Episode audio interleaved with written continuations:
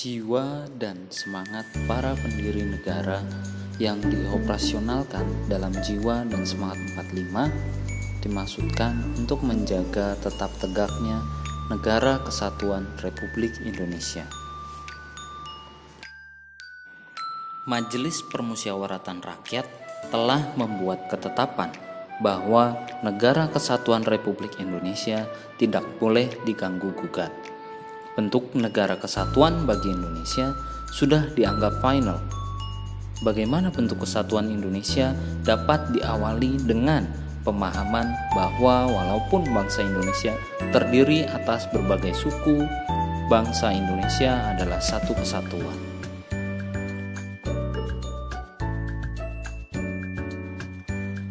Dalam pasal 1 ayat 1 Undang-Undang Dasar Negara Republik Indonesia tahun 1945 menyatakan negara Indonesia ialah negara kesatuan yang berbentuk republik.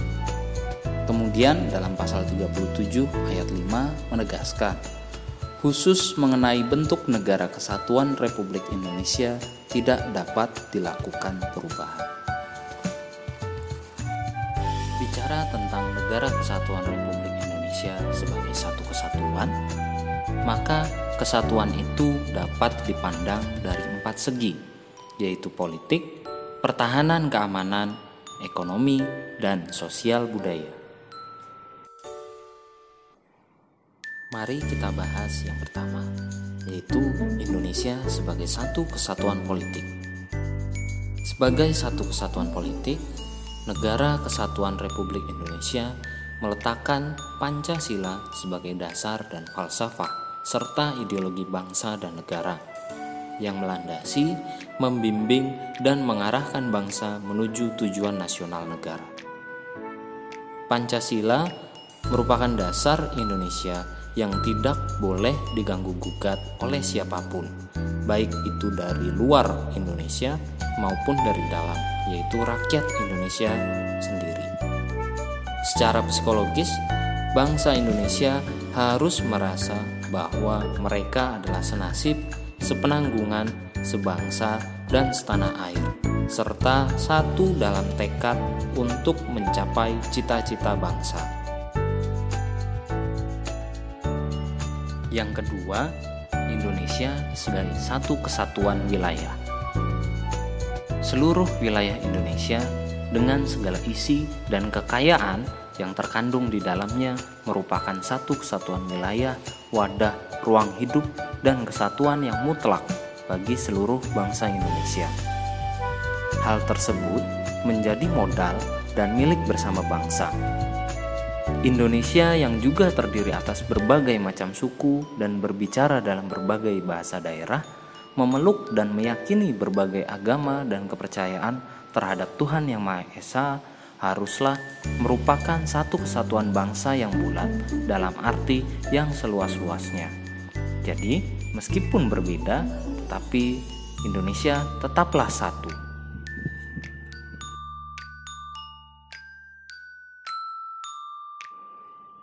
Terdapat kejadian penting yang harus kalian catat, khusus mengenai wilayah Indonesia pada tanggal 13 Desember 1957 pemerintah Indonesia mengeluarkan deklarasi Juanda. Deklarasi tersebut menyatakan bahwa segala perairan di sekitar, di antara, dan yang menghubungkan pulau-pulau yang termasuk dalam daratan Republik Indonesia dengan tidak memandang luas atau lebarnya adalah bagian yang wajar dari wilayah daratan negara Republik Indonesia dan dengan demikian merupakan bagian daripada perairan pedalaman atau perairan nasional yang berada di bawah kedaulatan negara Republik Indonesia. Penentuan batas laut 12 mil yang diukur dari garis-garis yang menghubungkan titik-titik terluar pada pulau-pulau negara Republik Indonesia akan ditentukan dengan undang-undang.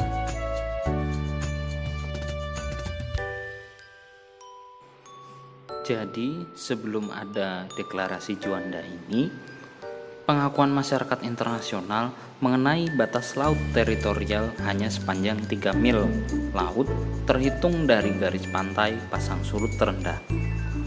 Melalui deklarasi Juanda yang dapat menegaskan bahwa Indonesia merupakan satu kesatuan wilayah Nusantara. Laut bukanlah lagi sebagai pemisah tetapi sebagai pemersatu bangsa Indonesia. Berdasarkan deklarasi Juanda, negara Indonesia menganut sebuah konsep negara kepulauan yang berciri Nusantara atau archipelagic state. Konsep itu kemudian diakui dalam Konvensi Hukum Laut PBB tahun 1982 yang ditandatangani di Montego Bay, Jamaica tahun 1982. Sejak itu, dunia internasional mengakui Indonesia sebagai negara kepulauan. Dan berkat pandangan visioner dalam deklarasi Juanda, bangsa Indonesia akhirnya memiliki tambahan wilayah seluas 2 juta kilometer persegi, termasuk sumber daya alam yang dikandungnya.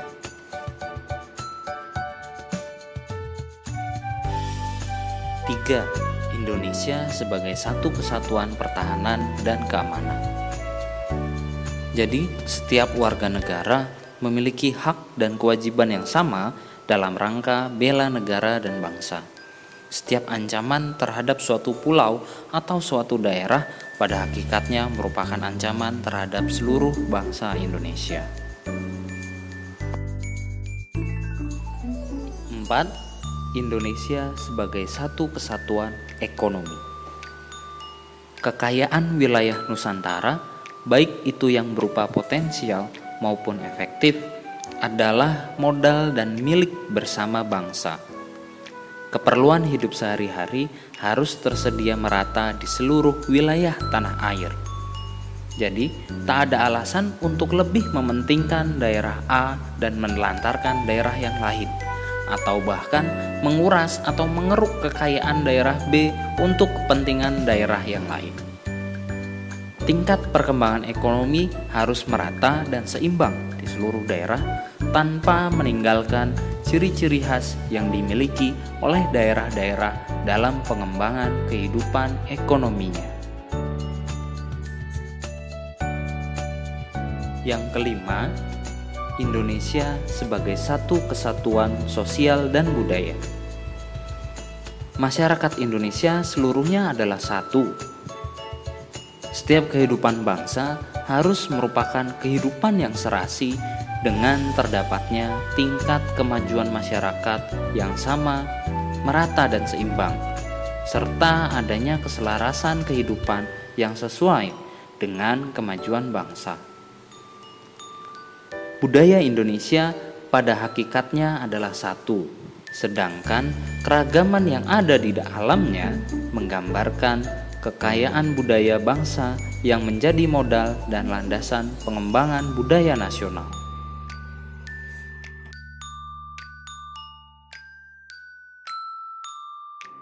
Terima kasih kamu sudah mendengarkan materi siniar pembelajaran kelas kewarganegaraan. Oke, sampai jumpa dalam pertemuan siniar lainnya.